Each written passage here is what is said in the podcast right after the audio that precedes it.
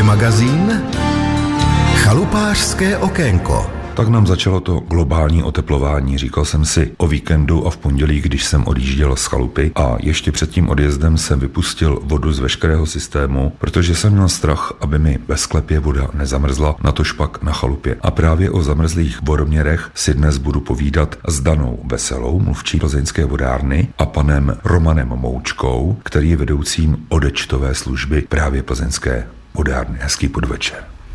Dobrý den. Dobrý den. Začněme tedy těmi vodoměry. Někdo má vodoměr ve sklepě jako já a někdo ho má v takzvané odečtové šachtě na pozemku. Jak ho zabezpečit před mrazy, aby nezamrzl a aby jsme třeba nepřijeli na chalupu a neměli tam rybník na zahradě? Tak ten způsob je pořád stejný, nicméně na začátek bych ráda řekla, že letošní zima už se projevila a v současné době už evidujeme na třicítku zamrzlých vodoměrů. Je to číslo poměrně vysoké, protože v posledních letech jsme už byli zvyklí na to, že ta osvěta opravdu působí, lidi se o ty vodoměry starají dobře a za to jim děkujeme ale teď to mrazivé počasí, které nás všechny překvapilo, sníh, mráz, už si vyžádali teda svoje nějaké ztráty. Jak tedy zabezpečit tu šachtu, kterou máme někde na pozemku a je tam ten vodoměr? Nějaký polystyrén, hadry? Pokud je ten vodoměr umístěn ve venkovní šachtě, tak je třeba dbát hlavně na to, aby ten prostor nebyl zaplaven vodou. Když máme vodoměr vevnitř, tak samozřejmě doporučujeme uzavřít přívod vody před vodoměrem a potrubí za ním vypustit. A pokud je ten e, rozvod opatřen uzávěrem před i za vodoměrem, tak necháme ten uzávěr zaměřidlem otevřený a celou sestavu obalíme izolační vrstvou, třeba právě, jak jste říkal, polystyrenem. Nejsou vhodné nějaké textilie, které dokážou nasát vodu, podléhají třeba hnilobě, tak eh, to není dobrá věc. To máte pravdu, já mám ve sklepě ty trubky orosené, protože tam je nějakých 5-6 stupňů. Nevím, proč se rosí, ale je to tak. Příčinou toho je samozřejmě teplota vody a teplota vzduchu, takže může dojít k orošení, ale samotné orošení neznamená žádný únik. Často odběratele nás eh, volají z důvodu toho, že jim kape u vodoměru, záležitost je právě to orošení. V případě prasklého vodoměru a toho, že končí mrazy, tak dojde k tomu, že se uvolní ta ledová krusta u toho vodoměru a z toho vodoměru začne stříkat voda, skutečně stříkat, takže ty škody potom eh, jsou značné i fyzicky na té nemovitosti. A teď kdo to zaplatí? Vodoměr je váš, tak se starejte. Já platím jenom za tu vodu a co unikne a co vodoměr nezměří, tak je vaše. V případě toho, že je únik eh, za vodoměrem anebo na tom vodoměru, tak samozřejmě úniky detekujeme a s tím odběratelem se musíme domluvit i na tu uniklou vodu. Jo, v případě, že ta uniklá voda je. Tam v případě škod, které jsou ve sklepích a ta voda z toho sklepu neotéká, jednoduchý výpočet přes objem eh, vody v tom sklepě. V případě poškození vodoměru Jestliže už teda voda skutečně stříká přes ten vodoměr a je zjevné to poškození vodoměru, poškozený vodoměr se musí vyměnit. To znamená, ten odběratel platí nejenom ten vodoměr, ale platí i samotný zákrok a tu cestu, kterou má vodárna za tím spotřebitelem. Budu mít vodoměr mimo dům, třeba někde na zahradě, v šachtě, jak vy to poznáte, protože zahradu nezměříte, tam bude rybník, anebo bude rybník na chodníku obcích, kde máme vodojemy, tak tam samozřejmě při těch běžných spotřebách vidíme, že je nějaká v uvozovkách neběžná spotřeba. A to znamená, vidíme, že z vodojemu nám takzvaně do spotřebiště vtéká více vody to už je detekce toho, že někde buď to máme poruchu na řadu, anebo je naopak porucha někde u někoho, může být třeba vodoměrné šachtě a za vodoměrnou šachtou, anebo třeba i v nemovitosti, kde to uniká někam do sklepa.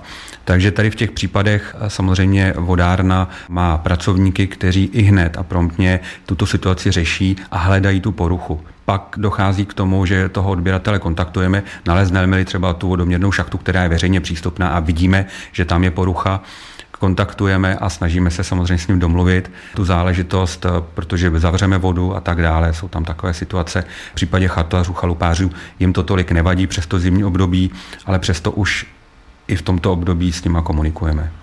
Voda je drahá, takže potom ta škoda může dosáhnout i, řekněme, desítek tisíc korun? V tomto případě, kdy voda uniká déle, může samozřejmě i v řádu desítkách tisíc korun, a tam samozřejmě pak ta situace je taková, že se musí podílet eh, náhradou nejenom za vodoměr prasklý, ale i za vodu uniklou ten odběratel. Jestli můžu, abych ještě k tomu dodala, že nikdo nemusí být strach, že ho vodárna nechá na holičkách. Kdykoliv je jakékoliv podezření o tom, že ten vodoměr nefunguje správně, anebo že někde něco uniká, není nic jednoduššího, než zavolat k nám do vodárny. A tady už jsme připraveni na to s tím klientem spolupracovat a pomoci mu v jakékoliv situaci. A nikdy to není tak, že bychom ho nechali na holičkách, nechali tam vodu téct a pak eh, zákazníku platit. Ne, to neplatí. Vy máte spoustu zákazníků nejenom v Plzni, ale i v širokém okolí, když se bude jednat o jiné vodárny v západních Čechách, takže tam bude ten postup pravděpodobně stejný. Jsem přesvědčena, že ano, samozřejmě můžeme mluvit jenom za naší vodárnu, kde eh, to samozřejmě všechno garantujeme, ale předpokládám, že i v ostatních vodárnách je v podstatě ten samý záměr. Voda je velmi vzácná komodita a toho jsme si všichni vědomi. Hobby magazín Náš tip. Nevím, jak to říci, ale ceny potravin utěšeně rostou a teoretici předpokládají, že po novém roce porostou ještě více. Proč se tady pořádně nenajíst za málo peněz a mít z toho hodně muziky? Tak to mi napadlo, když jsem volal Martinu Havlíkovi, který je šéf kuchařem Gourmet klubu Bezejmená a zároveň i učitelem odborných předmětů na hotelové škole v Plzni na Borech. A on mi slíbil, že nám dá několik receptů, jak ušetřit a jak se dobře najíst. Hezký podvečer. Dobrý večer. Čím začneme? Většinou my Češi jsme takový masoví. Myslím si, že málo našich posluchačů jsou vegetariáni. Tak maso se prodává v restauracích nejčastěji, je to položka, bez které si běžný člověk eh, ten den nedokáže představit. A ono nemusí být to nejdražší, naopak vlastně ty nejlevnější kousky, třeba tučné nebo kliška, tak v sobě skrývá dostatek chuti a energie na tyhle zimní měsíce. A stačí jenom trochu kuchařského řemesla a myslím si, že i z toho nejobyčejnějšího se dá vykřesat něco moc dobrého. Jak tady budeme postupovat? Budeme to maso péci anebo vařit? Něco mezi tím, my ho budeme konfitovat.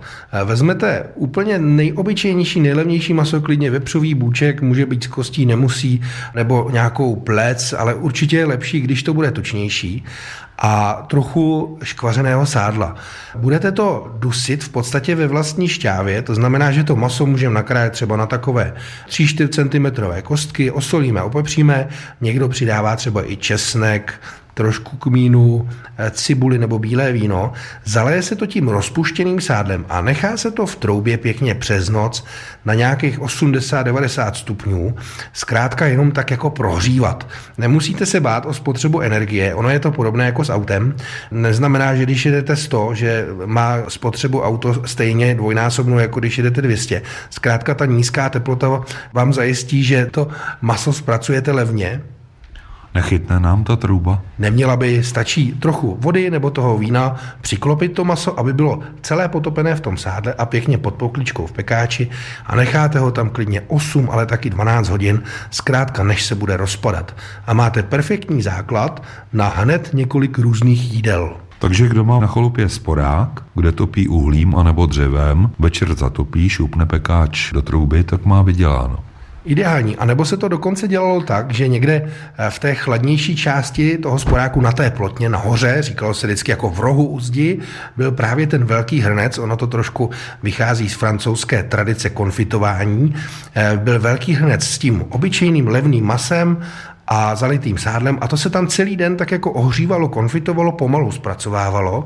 Ono to šetrné tepelné opracování zajistí, že to maso nepustí tu šťávu, že ta chuť a ten kolagen zůstane pěkně v tom mase. Takže i to obyčejné maso je potom velice chutné. A co potom s ním?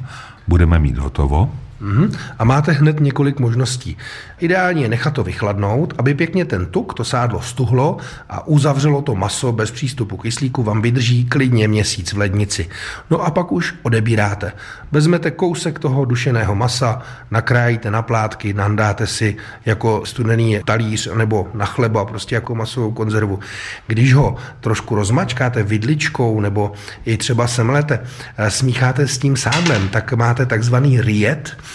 což je něco jako naše škvarková mazánka, ale z libového masa. To je výborné. Nebo když budete chtít něco dalšího, vezmete, já nevím, nejlevnější kuřecí drůbeží játra, rozmixujete mixerem nebo rozemelete, smícháte tady s tím mletým masovým základem ze sádlem, krátce zapečete v troubě a máte domácí paštiku. A nebo potom, když už nevíte co, tak stačí nám to maso třeba rozmačkat vidličkou, zamíchat do těstovin, do brambor nebo do rýže jako risotto a máte vlastně hned jídlo s hotovým masem. Vy mě dáváte a to maso vlastně můžeme koupit v nejrůznějších akcích, takže o to nás vyjde lacině. Nemusíme jít rovnou k řezníkovi, kde třeba stojí o třetinu více. Přesně tak. A zpracujete si ho velké množství najednou, klidně třeba 2-3 kila v tom pekáči, takže máte na několik chodů pro celou rodinu zpracovanou surovinu, levnou a vlastně najednou, to znamená, že ušetříte na elektrice. Vy jste po chřipce, já jí čekám, to je slyšet na mém hlase, co takový vývar, silný vývar. My jsme teď dělali na chalupě kuřecí a velice se povedlo a koupili jsme prostě kuře v obchodě, které je připravené právě na ten vývar. Vlastně skelet a kousky masa. Ono do toho vývaru vlastně není potřeba maso, spíš právě ty kosti, protože u těch kostí je víc vaziva, to maso je chutnější, takže je opravdu ten vývar silný jenom z kostí. Maso mu jako moc nedá, lepší jsou opravdu ty kosti. Důležité je dlouze táhnout pod bodem varu, že vám ta voda jen tak jako se povaluje v tom hrnci, sem tam nějaká malá bublinka, říká se kolem těch 90 stupňů Celsia, zkrátka, aby nevařila, jako když vaříte brambory, to by se ten vývar zakalil a pomalu ho táhnout táhnout ten kuřecí aspoň 4 hodinky, hovězí klidně 6-8 hodin a samozřejmě zase větší množství na jednou, protože kdo by vařil 8 hodin litr polívky, to by bylo samozřejmě strašně drahý.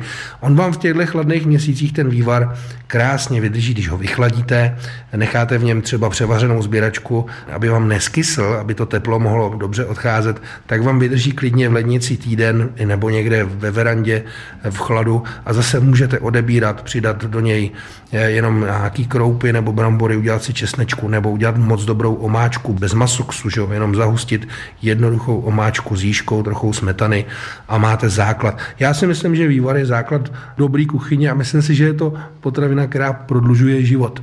Vemte si, v lázních se pije teplá voda s rozpuštěnými minerály, vývar je vlastně teplá voda s rozpuštěnými minerály a ještě dalšíma živinama navíc, takže za mě je to věc, která život prodlužuje.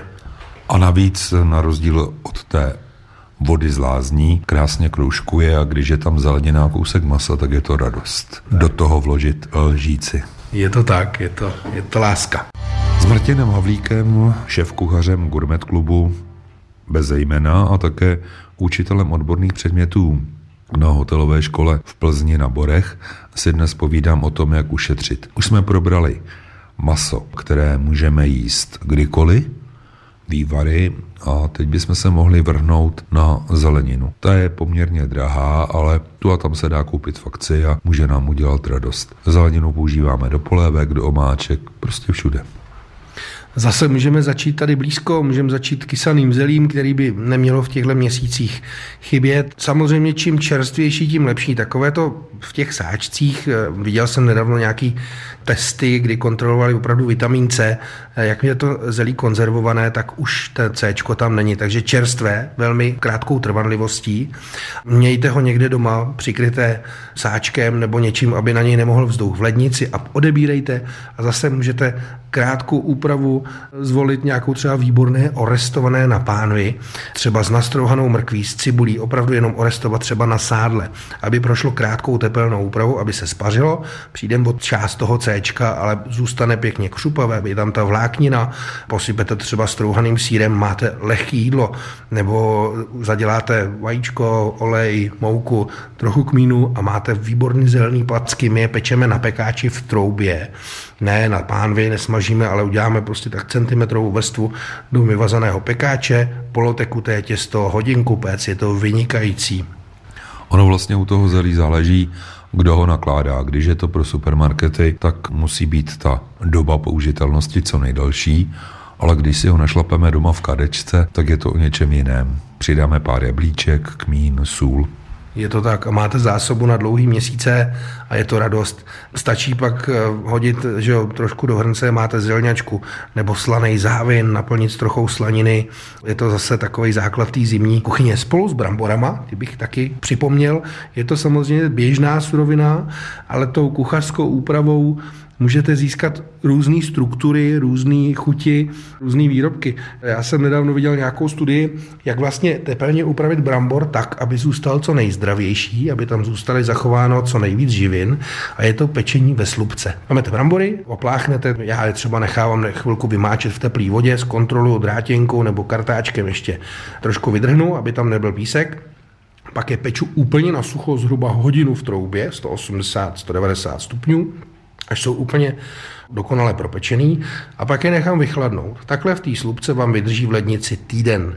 Každý den je můžete upravit jinak. Jednou na loupačku s kyselým mlíkem, pak je oloupu, nastrouhám, udělám si nějaký těsto, můžu klasický nočky, knedlíky nebo bramborovou placku, nebo trošku provařit, třeba my jsme to dělali doma jako škubánky vlastně s horkým mlíkem, rozšťouchat s moukou a pak buď jíst na sladko, anebo potom vychladlé opékat na pánvi, jo, a nebo třeba když je jenom oloupete, nakrájíte na malé kosky a osmažíte na másle, na pánvičce, do zlatova, tak to stačí. Chuťově je to vynikající. Tomu rozumím, ale doma máme ještě mrkev a celer. Já třeba mrkev mám rád jenom v mrkvovém salátu, ale ten celer, tam můžou být hranolky, tam je víc kombinací. Celer je úžasná rostlinka, on má dokonce z té zeleniny jeden z nejvyšších obsahů glutamátu, ta pátá chuť umami, jak se jí dneska říká moderně, je to chuť, která v nás zbuzuje pocit libosti, že jíme něco dobrého. A vlastně čím víc té chuti zůstane v tom celeru, tím lépe. Zkuste třeba upéct celý celer, zabalen v alobalu, pěkně, až budete pec kuře, tak si vedle do té trouby dejte pěkně celý celer zabalen v alobalu, neoloupaný a pečte hodinku a půl, dvě, jako kdybyste pekli nějakou pečení, nechte ho vychladnout, oloupejte slupku a můžete nastrouhat do salátu, do pomazánky, můžete nakrájet silné plátky, bopec ho jako steak, můžete udělat celerový řízek.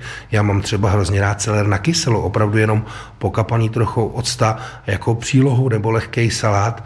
Jo, zase je to věc, která se dá použít a má svoji chuť, voní, chutná, je to za ty peníze dneska vlastně moc dobrá surovina.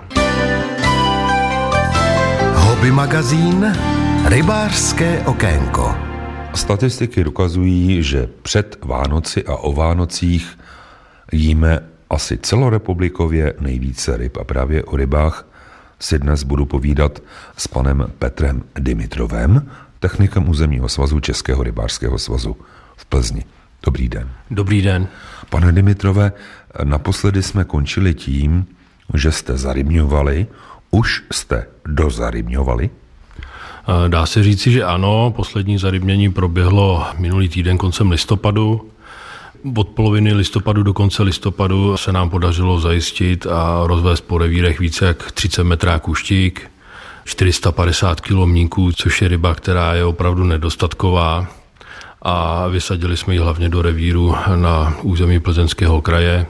Podařilo se nám zajistit přes 60 metráků bílé ryby, ale třeba i cejnů a atraktivní velikosti kapru. Počasí rybolovu moc nepřeje, protože já když jsem v pondělí odjížděl z chalupy, tak jsem odklízel z auta nějakých 35 cm sněhu a auto se ani nechtělo nastartovat. Chodí rybáři ještě na ryby, protože všechno je zamrzlé. Tak rybáři chodí hlavně na vysazené kapry, kteří ještě dobře berou, chodí na dravce. Ty menší vodní plochy už jsou pod ledem, ale dá se chytat pod přehradama kde ta voda je teplejší, nebo na těch větších vodních plochách. A mají ryby zájem vůbec něco jíst, protože teď je takové období jejich, dá se říci, hibernace. Tak dravci berou dobře, pro ně je to období ideální, že drobné kaprovité druhy rybek, které jim slouží za potravu, se stáhly do větších hloubek a snáze se dostanou na tu naši buď umělou nebo přirozenou nástrahu. A kapři po vysazení, kteří se tam nasadili před týdnem, před dvouma týdnama, tak samozřejmě berou ještě dobře. Ty mají hlad. Mají hlad. Co byste doporučil rybářům, když půjdou teď na ryby? Ono mrzne a mrznout má do konce týdne. Samozřejmě, když mrzne, tak pořádně se obléci, vzít si nějaký teplý čaj a snažit se chytat ty dravé druhy ryb. A na co? Teď je spousta příznivců eh, přívlače, takže na umělé nástrahy se dají eh, dravci chytat velmi dobře. A ty, co zastávají ty tradiční způsoby lovu, tak samozřejmě na rybičku, ať už živou nebo mrtvou. Živé ryby se prodávají většinou tak týden před Vánoci nebo několik dnů před 24. prosincem. Má cenu teď si koupit rybu třeba bez front někde v rybárně a nebo na nějakých sádkách, dát jí do mrazáku. Já bych určitě počkal, že čerstvá ryba je vždycky čerstvá ryba a ideální den na nákup bude podle mě v pátek, protože Vánoce jsou v neděli. Takže počkat si a potom hlídat ceny. Tak s cenama si zákazník asi moc nevybere. Bude to podle mě od 110 do 140 korun a těch pár korun, co dá navíc u jiného prodejce, se asi nevyplatí objíždět a zjišťovat ceny.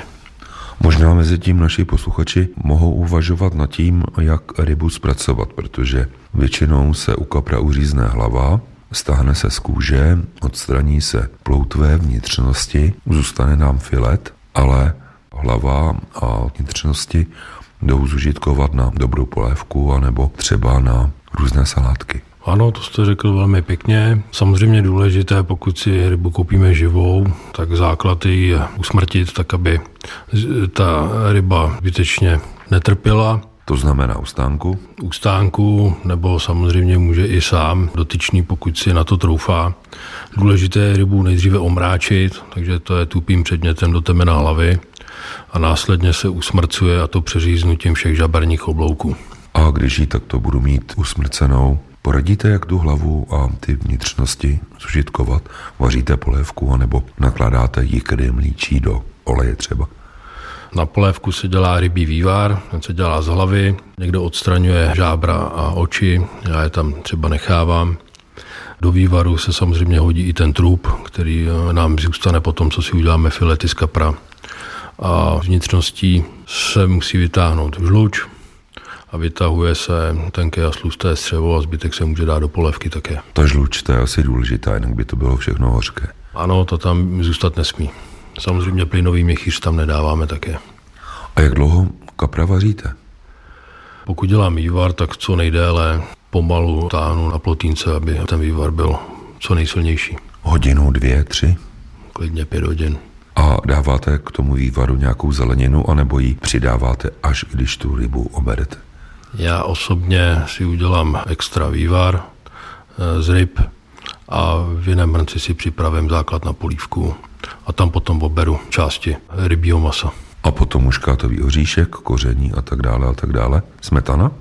Každý podle chuti si to dochutí, jak potřebuje. Hobby magazín Zahrádkářská poradna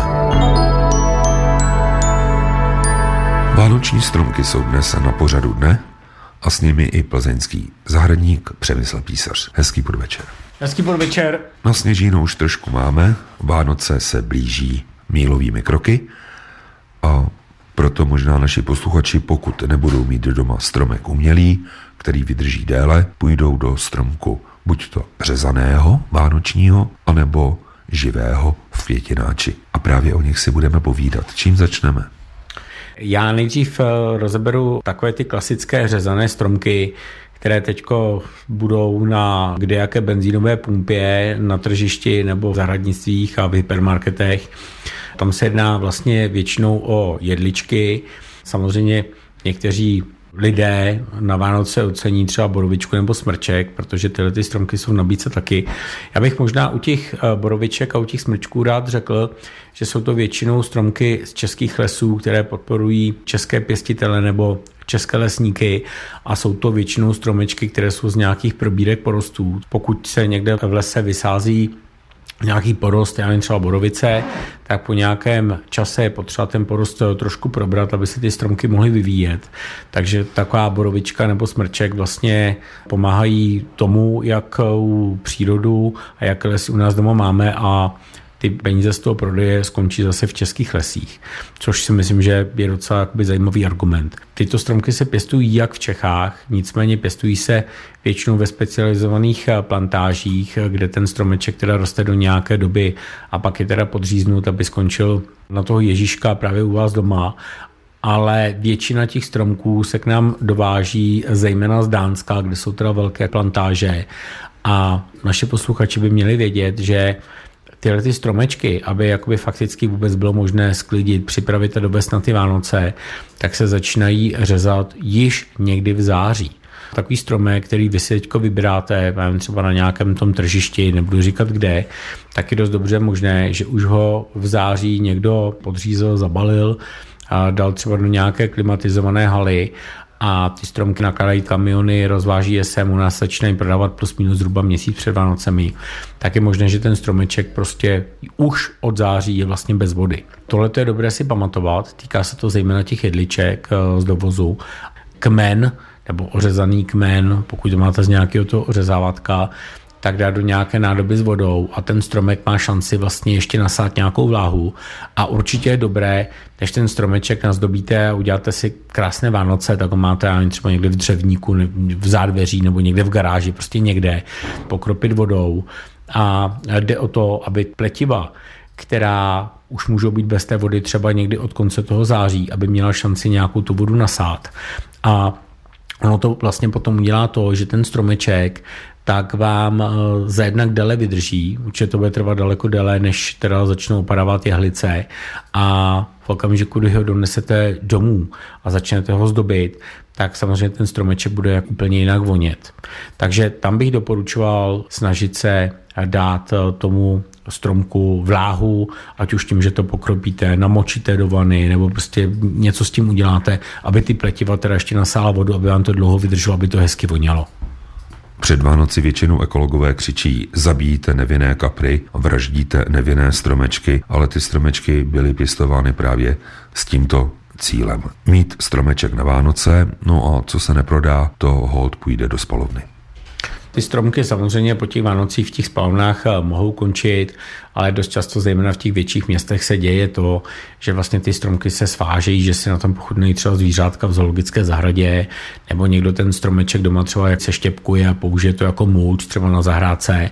A já pokud máme řezaný vánoční stromeček, tak vždycky po odstrojení, což je někdy nějaká polovina ledna, tak ten stromek je úplně super dát do krbu, škrtnout to a opět si na tom potom eh, takovou tu novoroční kolbásu. Takže to přijde samozřejmě jako žitku. Z mého úhlu pohledu u těch řezaných vánočních stromečků, teda borovičky, smrčky, tak jsou pravděpodobně jak českých lesů a jsou to teda probírky. Tam neděláte nikomu nic, protože ten stromeček je potřeba ten porost probrat, aby se dobře ten les vyvíjel.